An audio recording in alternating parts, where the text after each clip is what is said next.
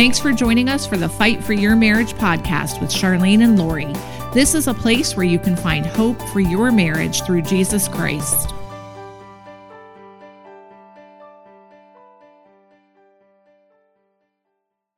Just like most people who who live in Hollywood, you have to, you know, get a secondary job to kind of make ends meet. I was working at a place called Saddle Ranch. It was there where um, three girls came in and they sat down on this table.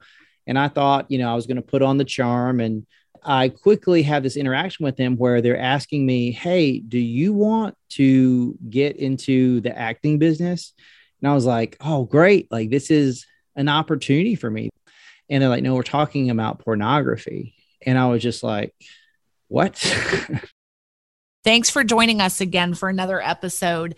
And if you've not had a chance to listen to last episode, it was episode 134 you've got to go back and listen to part one of our interview with Joshua Broome.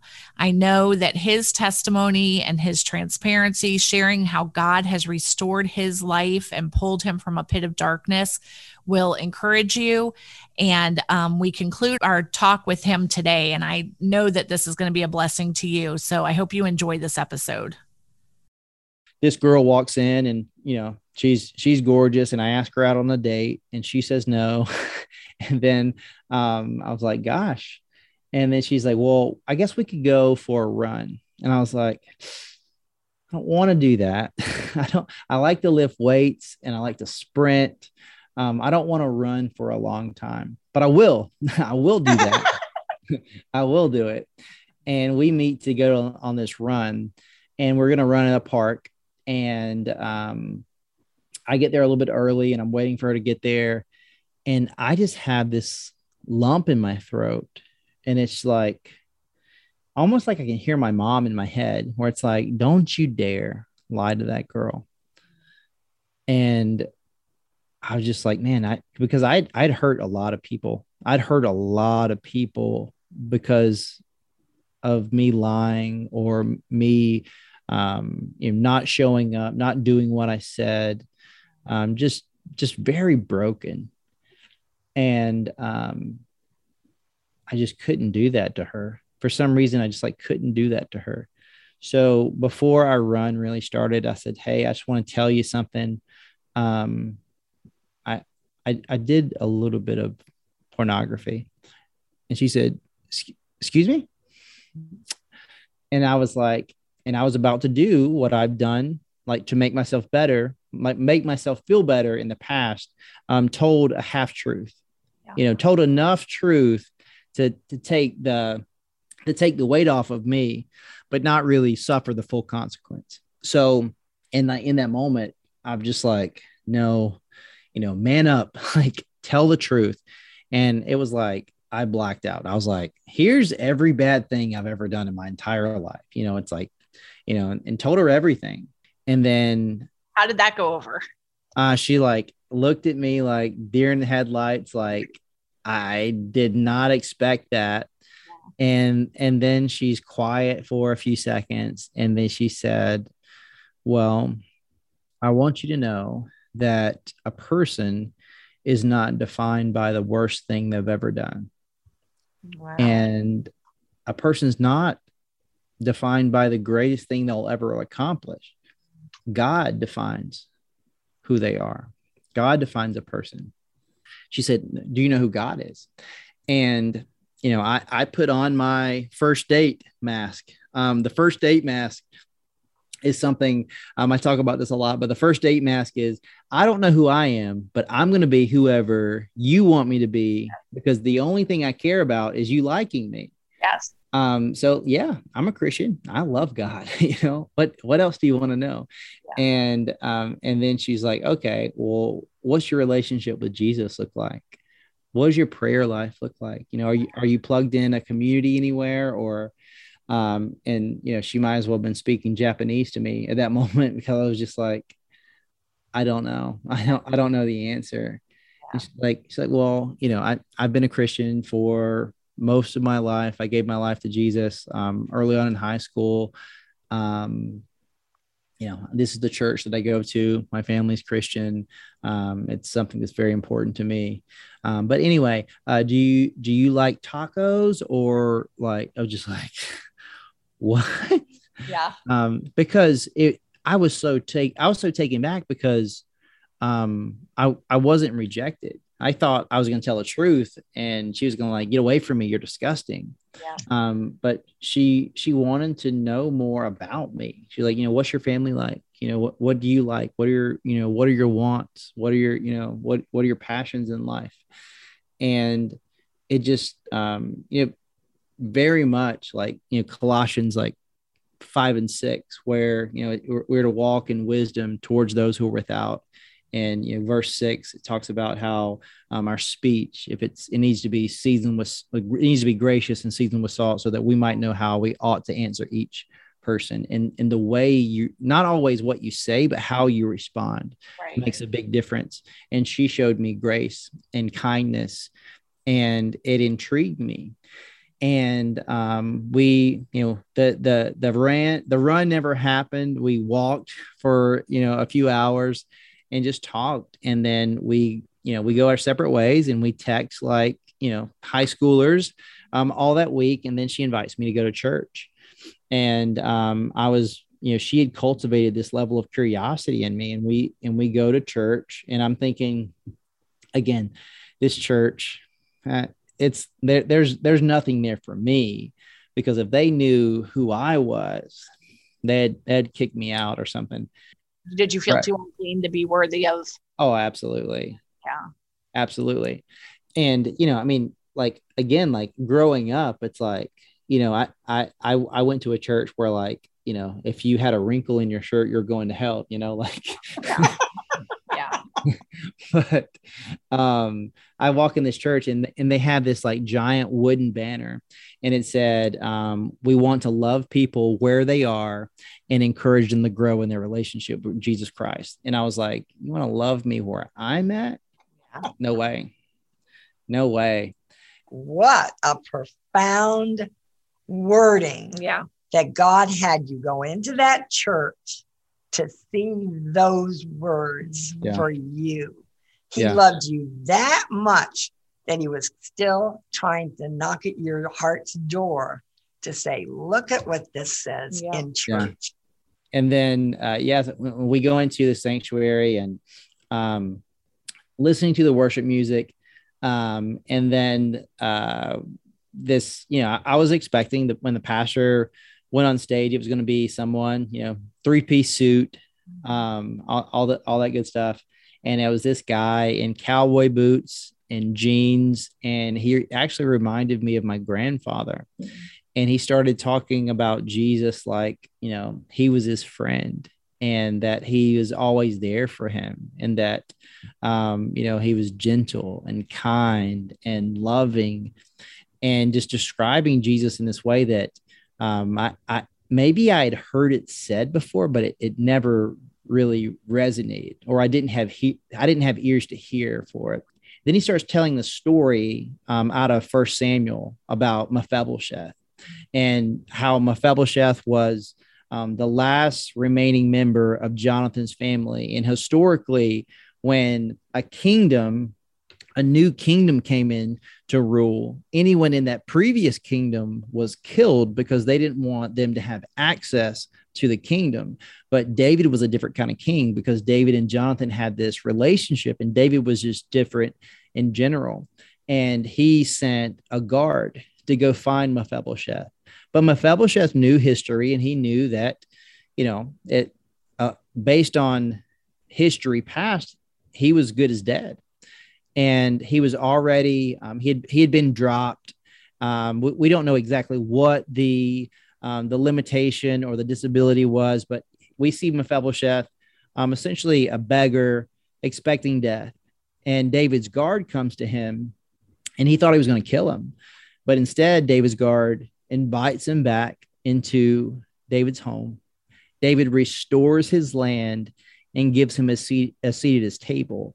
And then he pivots and it's like, that's where Jesus meets us. Right. While, you know, Romans 3.23, like we've all sinned and fall short of the glory of God. Romans 6 23, the wages of sin is death. So if we're all guilty and we're all impending death, we're all deserving of death.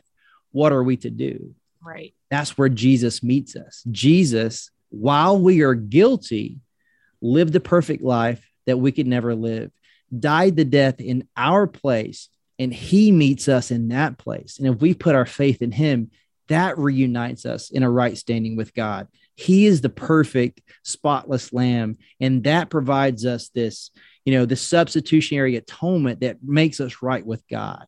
So it's not because we deserve it, it's not because we earn it, and we all are dead. We're all dead and in need of saving. Right.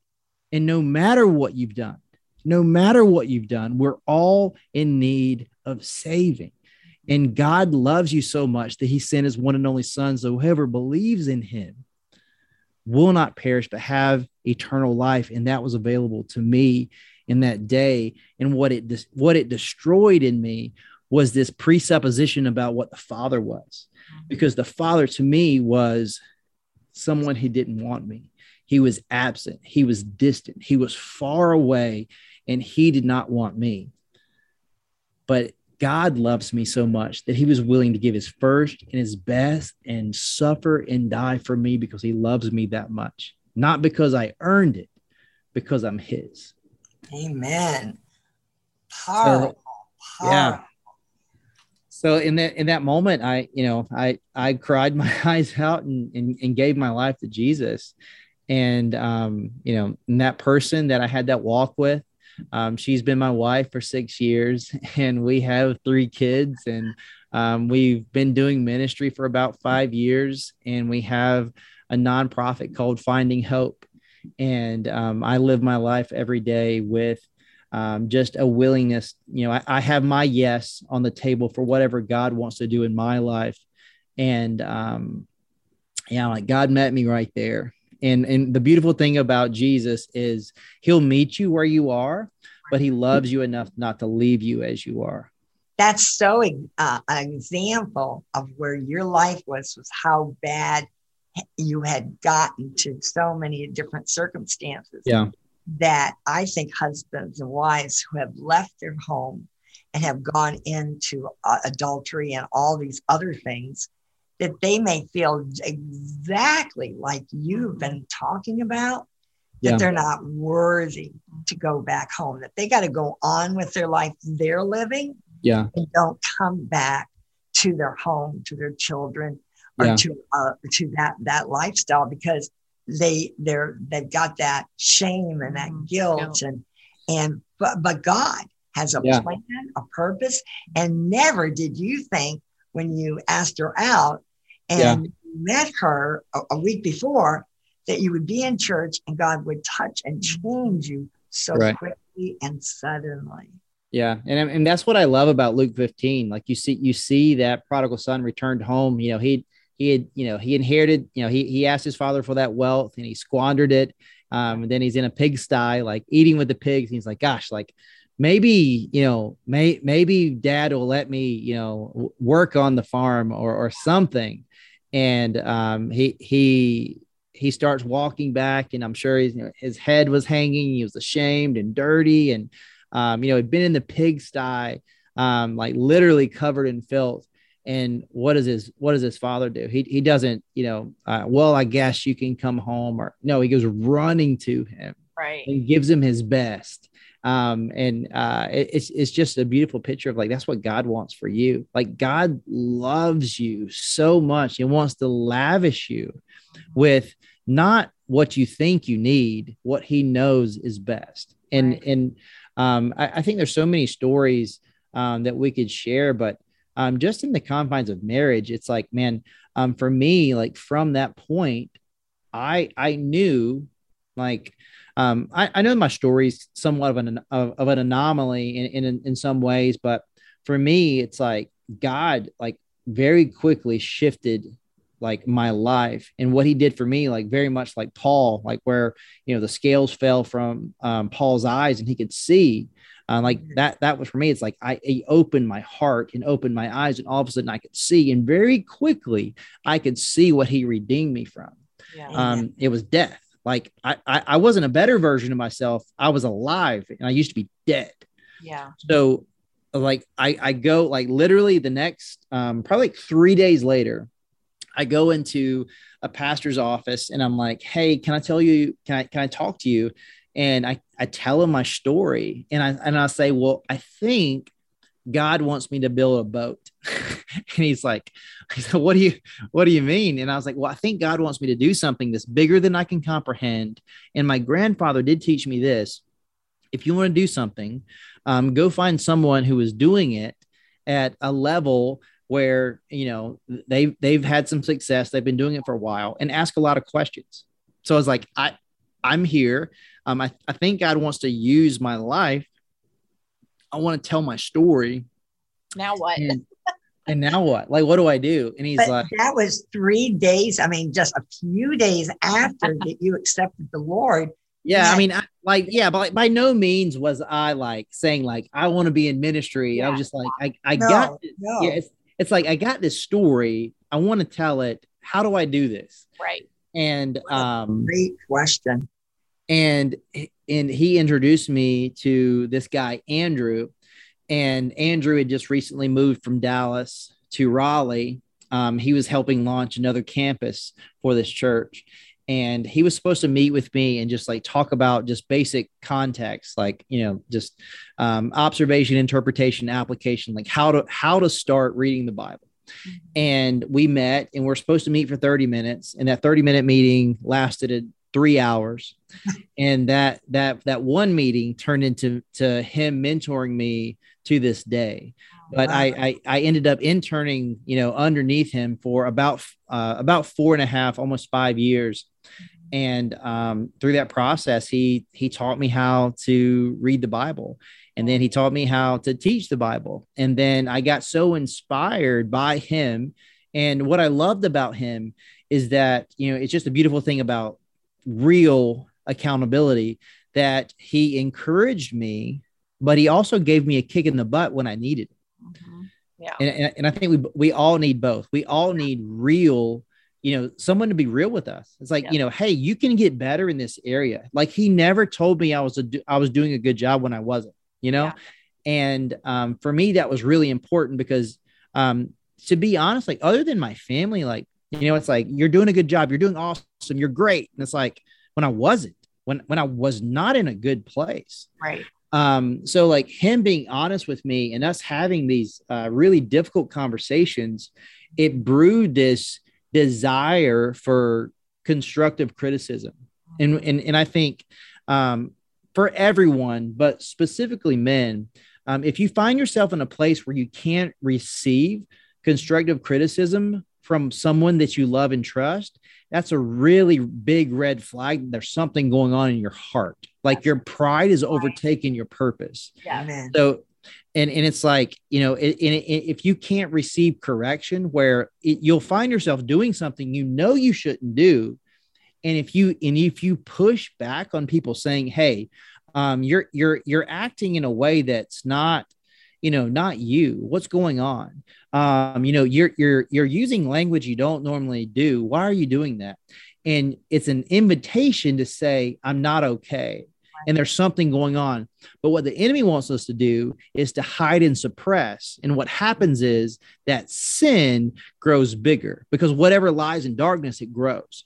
And all of a sudden, that one thing that you said turns into something you shouldn't do, just like with pornography or anything else. Like if we look at the life of David, David saw something he shouldn't have seen Bathsheba on the roof, and he could have looked away but he didn't. He looked again, and then he and he called his guard to go get her, and then he laid with her. And then all of a sudden, so David saw something he shouldn't have seen. He t- he took a second look, which led to something him doing something he shouldn't have done, and then he tried to cover it up.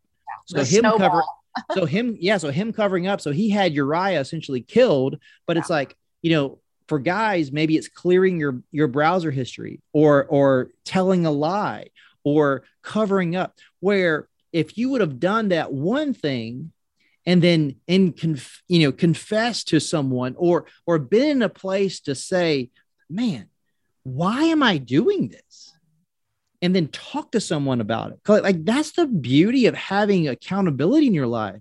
Yeah, it's like, man, um, I almost really screwed up. Right. I did I did this and it's like I don't know what I was thinking. And then you can have a conversation about it.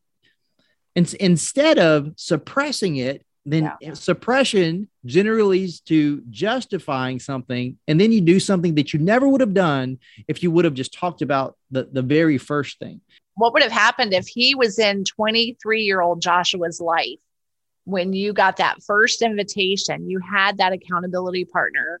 What yeah. would have happened? I mean, that could have changed everything. I mean, knowing knowing Andrew, he probably would have gave me like a, a, a stiff, like a little jab to the to the lip or something. Yeah. Stop. But but also uh, we have to invite that accountability oh, in. 100%. Yeah, because you're only as free as you're honest. Right. Right. And if if there's not a level of trust there, you're like you have to build that relational equity yeah. so that there can be trust. And if there's no trust, you're not going to be honest. We're right. gonna we're gonna you know we're we're gonna have accountability software on our phones. We're gonna have small groups that we go to, and there's gonna be surface level you know relationships where we're not digging deep. We're not benefiting from, e- from each other because I'm just telling you what I want you to hear so right. that you respond in the way that I want because I want you to think about me in a certain way. Yep. And you know, that's not how like Proverbs 27, uh, 27, 17 is like iron sharpens iron. For iron to sharpen iron, it has to it has to be abrasive. It has to touch. There has to be stress. And without stress, there's not change. Right. And like for me, like, man, I had to like from that point, like something that Andrew helped me with. Um, you look at, you know, Second Timothy 3:16, like all scriptures God breathed and it's good for teaching, rebuking, reproof, and, and so that a, a man can be complete. Right. Um, you look at this idea, um, the, the the Hebrew word shalom, where, where we get peace from. It means you know no part is missing. You know, if if if someone's coming back from um, from from battle or something, they're not missing. You know, an, an appendage or if there's a structure, there's not a block missing. Everything that is there is complete and it's intact. And for us to be complete and intact, we need Christ and we need Christ to just strip us away from our inadequacies. And for me, it's like understanding that, okay, um, I didn't believe that the Bible was real because of the validity of Scripture. I believe the Bible was real because I believe that Jesus was real. There was some there. I had learned sufficient evidence that Jesus was a real person. He really walked the earth. He was really crucified and he really rose from the dead. And if all those things are true, then because of that, when he says, not a dot, not an iota of my word is going to pass away until it's all fulfilled, it's like, okay, if you say that scripture is inerrant and infallible, I'm going to believe that too, because I believe in the person that rose from the dead, right. you know? so, yeah. so then I started to take scripture seriously Mm-hmm. And then I used it to like Romans 12, 2. It's like I I had to not be conformed by the world. I had to be transformed by the renewing of my mind. So I allowed scripture and biblical truth to be a compare and contrast. If I felt this and it opposed scripture, it had to die. Right. So for me, it was a process of me understanding, learning, and, and, and filling my heart with scripture. And then when when I felt a certain way, you know, kind of like uh, your thoughts, right? So you, we're, we're called to take every thought um, captive and make it obedient to Christ. And, and I love this illustration of like a train, right? So if a thought is a train, I God loves me enough to give me free will because love um, is indicative of choice. So because I have free will, because I have choice, a thought's like a train in that if I have the self awareness to know I have this thought, and I see this train, and if it's lust, I know where that train is going. Mm-hmm.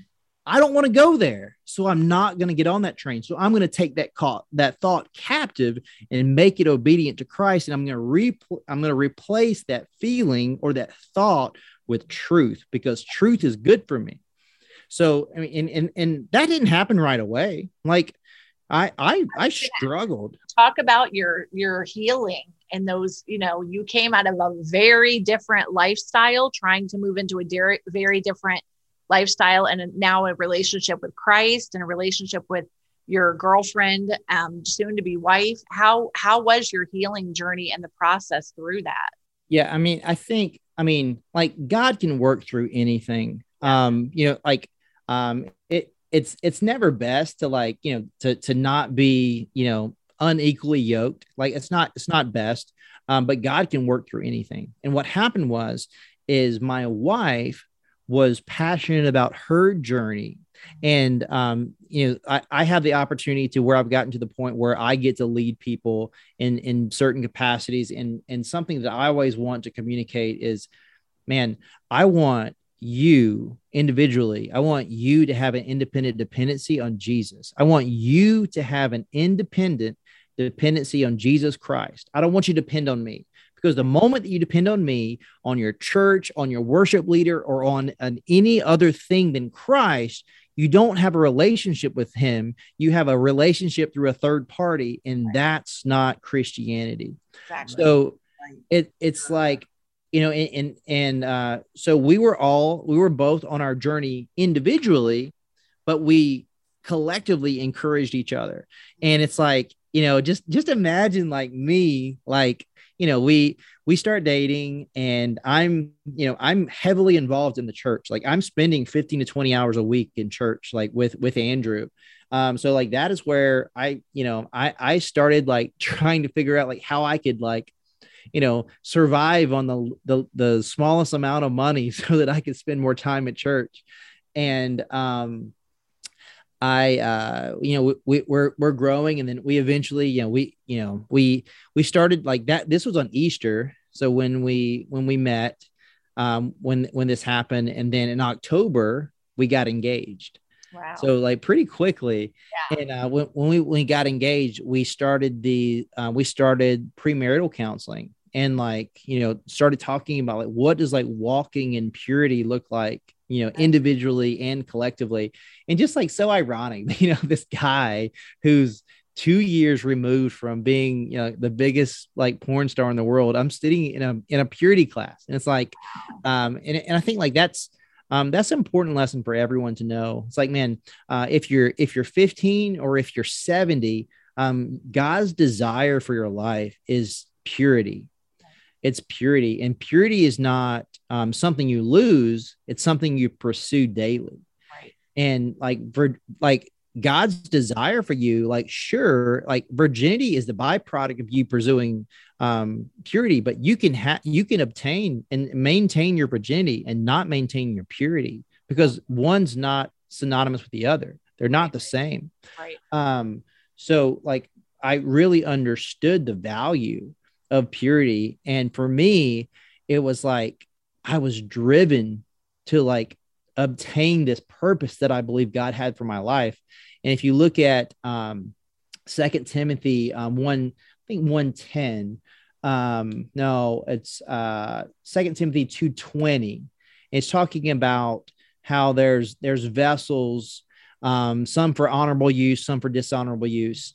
And um, for me, like my big takeaway from that was, man, my level of purity will impact my level of effectiveness. Yeah. Mm. And it's like, man, if if I want to be effective as a follower of Jesus, if I want to be effective as um, someone who wants to be a husband, um, if I want to be effective as someone who could be a good son, um, and like and and then that's when it like really dawned on me it's like for me to be like anyone to to understand like if i want to lead anyone in any capacity you've got to understand this wisdom is found through surrender and the first step towards leading yourself is becoming a son or daughter right. because if you're in christ like you know uh, uh it, it, it's sometimes a, a not not a fun thing to hear or something that uh, gets pushed back on sometimes. But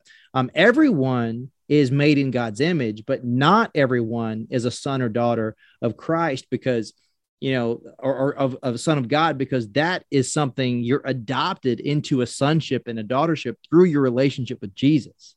Right, so right. it's like, so I had to learn to be a son so that I could do everything else. I had to surrender my life so that I could see, so that I could live. Um, and and and purity was part of that. Like yeah. it was through surrender. It's like I might want one thing, mm-hmm. but I'm going to obey in spite of my wants because I know, like Psalm 23, like David saying, Lord, you are my shepherd, I shall not want. Because whatever I want is inherently bad. Right. Whatever I want, it's going to be selfish and prideful and it's going to serve me. Right. So I, I want to surrender my wants and I want to desire what God wants for me.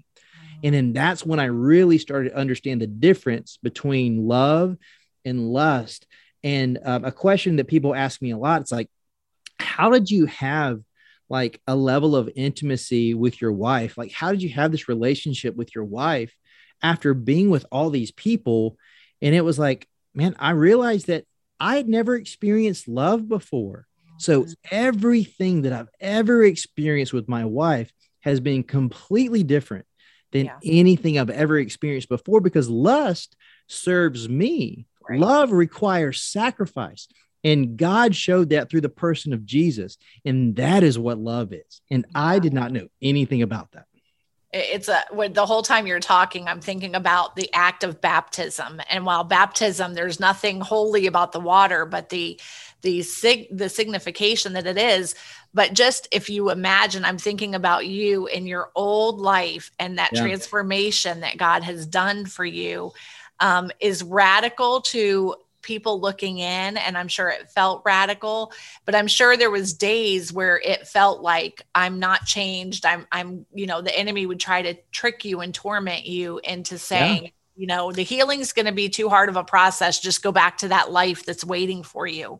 Yeah. how do you combat those lies when the enemy would come against you like that?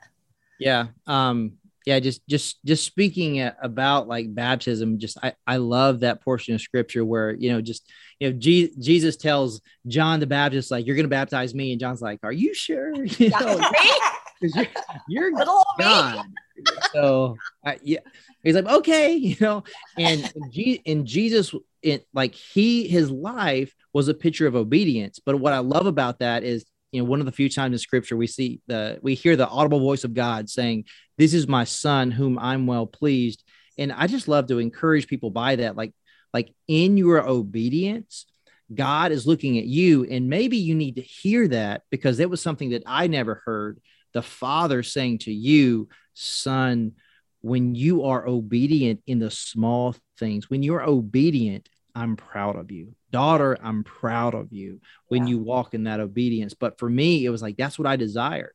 I desired to serve God. So I had to, you know, grow to a point where it's like, um, I love this comparison of like two hungry dogs, right? So the flesh and the Holy Spirit, and whichever one you feed more is going to be the strongest, and that's going to be the, you know, the the the the thing that rules over your life. Right. So for me, um, I wanted to starve that part of myself, and I wanted to, in, you know, increase my hunger for God. Um, and and one of my favorite books that that I've read, um, I think it's like one of the first Christian books I read. Um, it was this book um, about godliness, and um, I, I always got this uh, jotted down on my desk, but um, just talking about this pursuit of godliness. And godliness is not defined um, by an activity, it's defined by an attitude towards God or a posture of your heart. And there's three different elements the fear of God, the love of God, and the desire of God. And um, the fear of God, understanding what fear is, so reverence, right? So me, me having appropriate reverence towards God, understanding who He is and who I am through His lens, and then understanding his love because I can't love him until I understand how much he loves me. Right. And then the byproduct of that is if I revere him for who he is and I love him, I'm going to desire that. And my my um my instincts, my flesh, my desires more often than not are going to oppose him. But if my desire for him supersedes my desire for me, and that's going to the byproduct of that will be obedience yeah i was going to just say that's obedience yeah and you surrendered your heart and your life yeah. to where you had been doing what you wanted to do even though the holy spirit was convicting you and your thoughts yeah. Probably be doing this. And you kept pushing it away. Yeah. But when you surrendered your heart and life to the Lord and said, I'm going to pick up the cross and follow you and be obedient to you. Yeah. Look at the transformation the Lord has done Yeah. and given you such wisdom and knowledge. And you're a new creature in Christ. Yeah, hundred percent. I mean, I think, um, and for me, it's like you know, just uh, you know, being a dad, it's like um, it just makes me see like John, like John 14, 15. Like if if you if you love me, you obey my commandments. Understand. So if you understand the heart of God, you'll understand the tone of God. And Yeah. God's tone is not this authoritative, if you love me, you'll obey my commandments. It's if you love me, you'll do what I say because it's best. Yeah. So when I tell my son not to touch the stove, he doesn't do it not because he knows the stove is hot. He does it because he loves me and trusts that what I what I say to him is going to protect him, and that's how God work. God, that's how God's word works. It it like God puts boundaries in our in our life, not to you know stop us from doing what we want to do. It's to stop us from doing things we want to do that are going to lead to us getting hurt. Yes, Right. absolutely. I have I know our time's almost up, but I want to ask you two different questions. One, what would you say to a person who is in the role like your mom or your grandmother were in, where they have a prodigal that they see living this life of sin, living this life far from God, and they're and they're just looking like it, it looks hopeless. It looks like they're too far gone. It looks like, you know, God, it's too much for you to redeem. What would you say to that person who's praying for a prodigal today? Yeah, I would say that, you know, God still does miracles today. Um, and the, the power of prayer is real. And Yeah. you know, praying that God reveals himself in a way that they they experience his love in a tangible way, um, whether it's a dream, a vision, a person. Um, because um, you know, back back to, to what I said I would share with you today. Um, so I have a Bible. So my, my grandmother passed away two years ago. Um, and my mom gave me her Bible. And in that Bible um, that I preach from regularly um, is prayers to me about me with days that, and those dates are when uh, when when I was still in that industry. Um, she she was praying for me, and um, man, it the the the power of prayer and and the power of God um, it, it's real. So I would say be relentless in your prayers and trust that that God can do what you never could because you can't save them, but He can. And Right. and the and the Holy Spirit, like it, He will show up. He will show up and He will present Himself.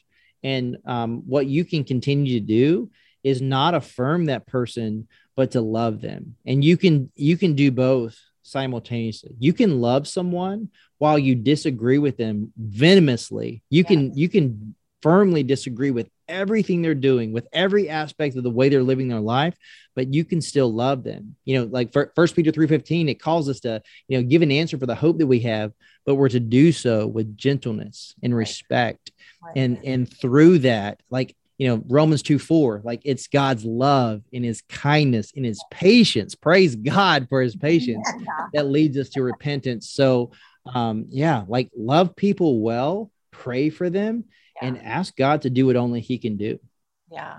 because he And- will do it He will do it. He He is will. faithful. Um, one other question I want to ask you is you've been in a in a um, the pornography um, empire and seeing the destruction that it caused to you. What would you say to someone who has a relative, a husband, or even a child, or someone in their family that's struggling with it? Or, you know, in their marriage, they're told, well, pornography will spice things up in our marriage. And and what would you say to um, to a person that's struggling with that in in their life? Yeah, I mean, I think um it so you it's hard to say, hey, just stop doing this um because I want you to, right? So I like I we we we we love to try to leverage our love. It's Yeah. like if you love me, you'll stop doing that. Right. Um, But the reality is, if if we can display the darkness of what it is, like the reality is, um, so there's 30 people who I was in the industry with that have taken their life via suicide or overdose. Those those films are still being monetized. They're still on the internet. So there's 30 people just that I know personally. So you there's a there's a good chance that those films that you're watching that there's someone who took their life because of the the mental and emotional trauma due to that industry. In addition to that, there's 200 active cases regarding pornography that there's rape that someone was was drugged and raped and that content is put on the internet and it's being monetized and that person never wanted to be on in that film. They had no idea they were being filmed yet it's on there. And there's a significant amount of, of, of stuff that looks like they're they're barely legal or they're young girls and it's actually child pornography. So there's 200 active cases oh, that have, that that are lawsuits that is happening right now. And I'm I love that I get to be part of this legislate. I'm I'm you know I was in D.C. at Capitol Hill a few weeks ago, um, fighting for this legislation that's going to be passed where there's going to be you know stricter age verifications and um, just clearer um, boundaries for consent and, and and consent having a timetable, which would mean if that legislation passes, it's called the SISEA Act, um, that I would be able to get my content taken down off the internet, which would be incredible but I would I would say to someone, you have no idea how dark yeah. what you're what you're consuming. And while while addiction is real, um, I think it's like if you can if you can paint a picture of what it actually is, because when you when you watch porn, you're robbing some someone, including yourself, of human dignity. Right. And you don't know if that person on the other side of the screen gave consent to be there. Mm-hmm. like you don't you don't know if they gave consent. So just just understanding that it's a very dark world and it's it's just a it's just such a dark terrible thing. And uh, man if you could if you can see those people as not as products if you can see them as people yeah. who are image bearers of god and their daughters and sons and cousins if you see them as people um, you'll you'll you'll be more reluctant to use them because we should love people right. and use things but in this culture we end up using people and yeah. loving things and if we can get that on you know get it flipped around the way it should be it, it would be a lot different but um you know just just have that like real conversation or and, and just and just say it's like man um i you know you, you don't have to affirm it or you don't have to be okay with it um, I think if someone in your life comes to you and, and admits that they have, you know, been in, been unfaithful, um, yeah. watching pornography or, or whatever they've done, that doesn't mean that you should just give them a pass. Mm-hmm. Um, not say it's a big deal, but we are called to forgive, yeah. and for forgiveness, um, it it it comes with boundaries. Right. You know that so so you can forgive and create boundaries, yeah. and and you know reconciliation doesn't always have to look the same right. so um and and i think it's i mean it's different in each situation but gosh if we can just understand that like we are a mess and in spite of our wretchedness god forgives us yeah. and if we can yeah. treat people in that way um i i think we would be in a, in a lot better place but yeah i mean it's it's difficult but i would just encourage them to you know find someone that they can talk to about it um, know that like it is an addiction like the the the pathways that it leaves in your brain the you know the level of dopamine that it causes you to crave it's a real addiction. Um, and it's, it's really going to cause problems in your life. It's going to cause you to uh, not you know be someone with integrity. It's going to cause you to use people um, more often than not. If if you're okay with watching pornography you develop this transactional attitude with people where i watch this and i get that so all of a sudden, I stop being a good friend because if if our interaction doesn't impact me in a positive way, then I don't have any use for you or I don't I don't value relationships. Yeah. Um, and it, and it just it just causes this guilt and shame pattern that the enemy wants to use to to keep you isolated right. and to keep you from experiencing real intimacy because pornography is not intimacy. It's, right. it's the exact opposite. Yeah. Well, thank you for sharing that. That's important. And Joshua, your testimony is going to touch, and your life is going to touch so many mm-hmm. men and women individually, but it couples also. Mm-hmm.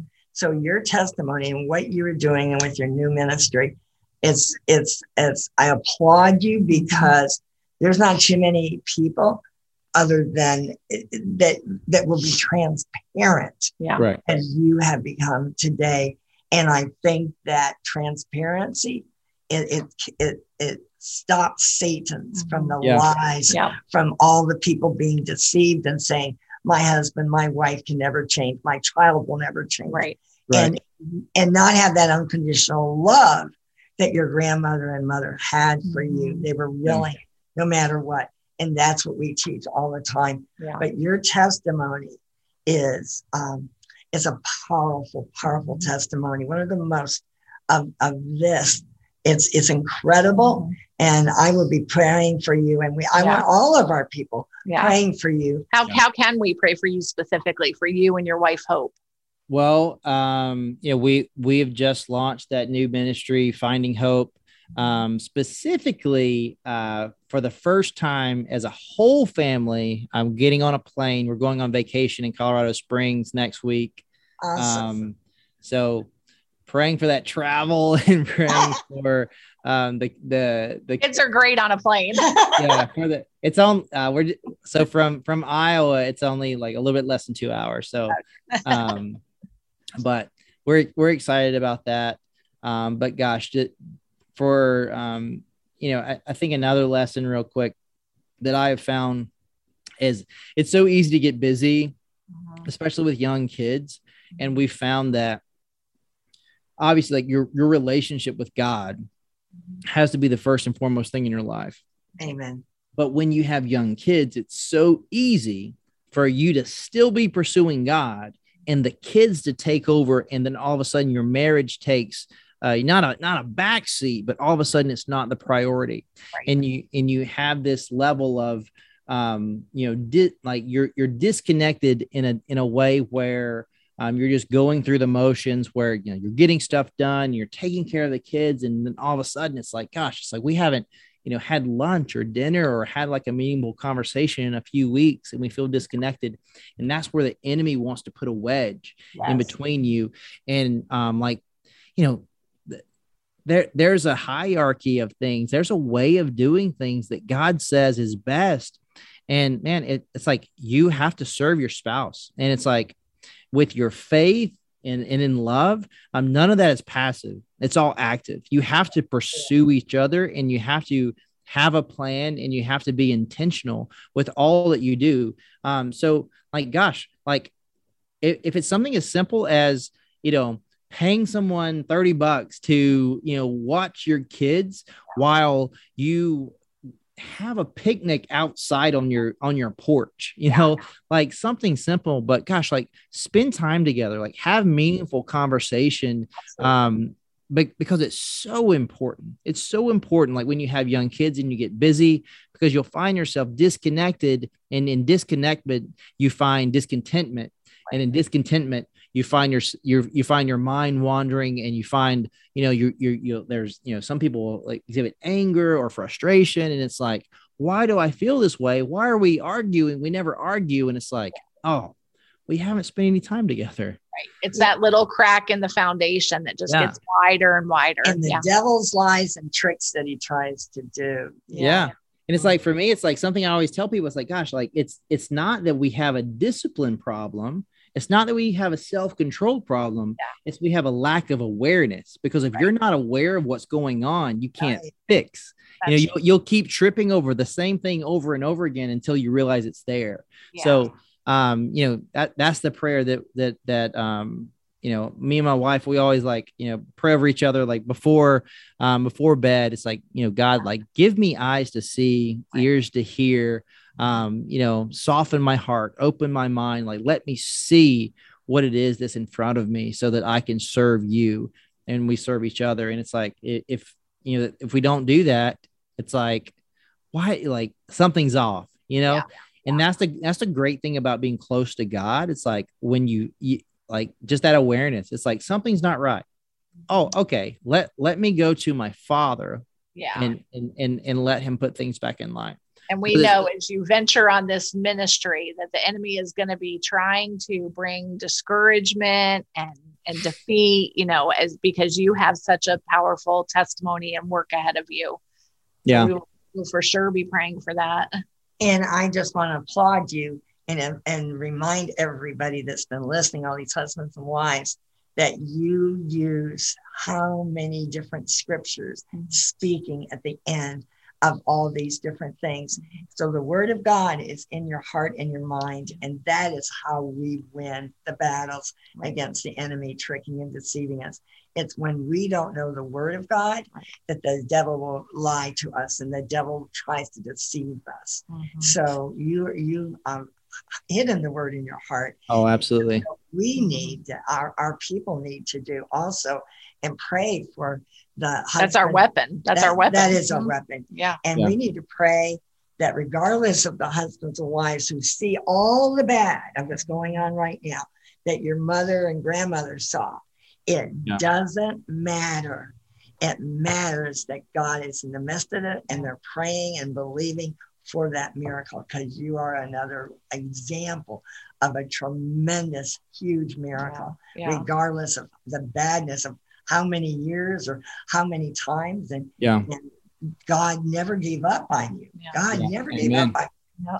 Amen. Well, as we close, would you um, mind closing in prayer for us and just pray for the prodigals that are out there running from God and for the the you know wives and husbands that are praying for them and and their journey? Absolutely. Yeah. Thank you. Heavenly Father, we just ask that uh, you be with us in this moment. That anyone that's uh, that's hearing our voice or or watching this content, um, God, that you move in their life, that you just soften their heart and open their mind to your truth. And I, I just pray for the person that has gone astray, that you believe because of what you've done, that's who you are, and that's not true God created you. He knitted you together in your mother's womb. He knows everything about you. He knows the best parts of you and he knows the worst. And he loves you in spite of those things. And he loves you enough not to leave you as you are.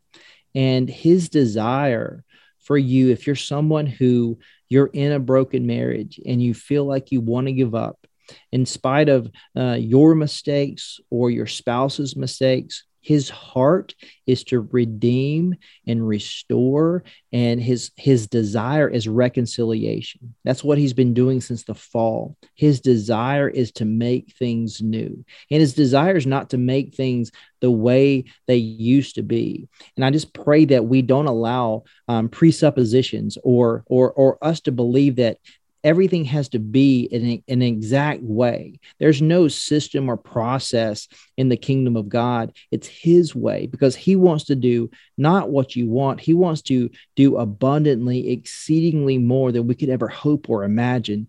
And He will do that in your life and in your heart. So I just pray for that person that is far from you and maybe you're someone listening to this and you don't know who Jesus is and you you don't know where you stand before God. And I'll just say this that God's desire is for you to be reconciled to himself and he he loves you in spite of what you've done in spite of where you are right now if you're 5 seconds from sin if you sin just now or you're sinning right now uh, if you're in the middle of a lie a middle of um, defeat or wherever you are, He wants to meet you right there in that place. He wants to meet you right there in your discouragement, in your frustration. And He's not afraid of your doubt or your questions. He wants to meet you right there. He loves you enough that He sent His Son to die for you so that you could be reconciled to Him. So I pray that you see Jesus for who He is and you call out to Him because He is the thing that you need the most. There's no money, there's no relationship, there's no status that could compare to the to the beauty and the majesty and the the completeness that he will bring to your life and your heart.